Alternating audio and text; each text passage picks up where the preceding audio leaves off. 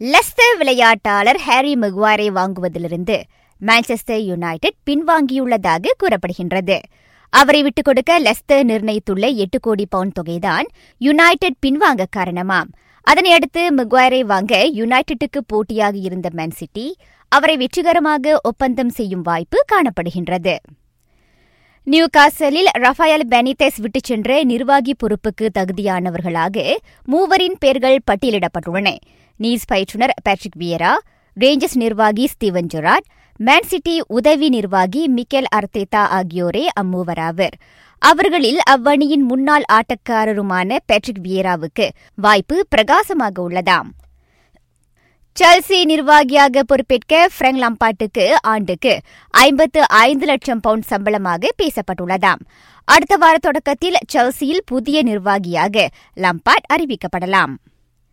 Simona Halep Angelique Kerber Karolina Pliskova ஆகியோர் Eastbourne அனைத்துலக tennis போட்டியின் காலிறுதிக்கு முன்னேறியுள்ளனர்.